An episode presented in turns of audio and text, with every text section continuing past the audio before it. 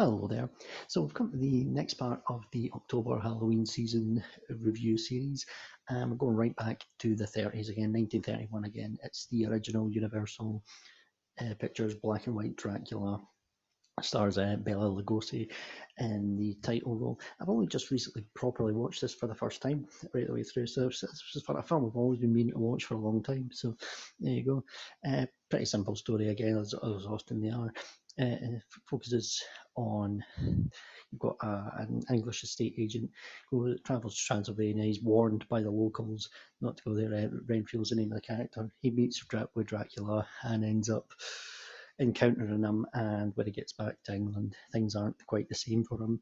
And of course, Dracula comes to England as well and starts to have, have a string of victims and targets and targets a, a woman named Mina. So what a, it's pretty simple film. What the film does in the very first few minutes sets the tone well when uh, Renfield's going uh, to the castle. You've got all the locals in Transylvania telling them not to go there, telling them not to go there. Even if you don't know the story or whatever, you could just tell from that. It sets the scene very well. You know that it's a place, Castle Dracula is not a place that you want to go. And uh, I will say about the, the Renfield character, once he gets back after he encounters Dracula, he goes basically crazy, has an absolute obsession with spiders and insects. Uh, he's a great character, he does this well. It's uh, played by uh, Dwight Frey. Frye, I think the actor's name was. Uh, he does a very good job, very entertaining, uh, entertaining character. Bela Lugosi as well is great as the lead uh, Dracula. What this film does, it deals very well in subtlety because it sets the scene well before Renfield gets to the castle, you know there's an impending sense of dread about that there. And also, there's also little subtle moments as well that are very well done.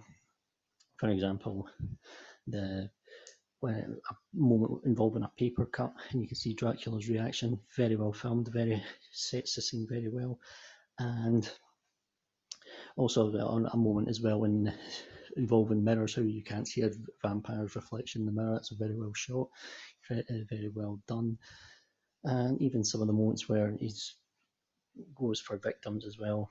It's it's well filmed and well atmospheric. So what I would say is it's so subtle, almost to the point at times, almost to the point where the climax is actually a little bit flat. That's the only real thing I'd say about this.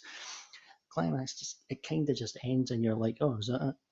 You know, again, I suppose we're used to more modern stuff when a lot of stuff happens and things like that. But even then, this was the same year Frankenstein came out, original Frank, and that was a lot more exciting.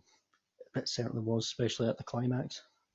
So um, I would say though, Frankenstein is still the top dog when it comes to the black and white Universal monster. But this one, I certainly like this a lot better than the Mummy. I will say this from from the films from the 30s.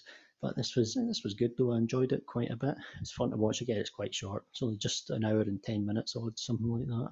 So it's it's pretty easy to watch. Quite enjoyable. There's entertainment to be had with it.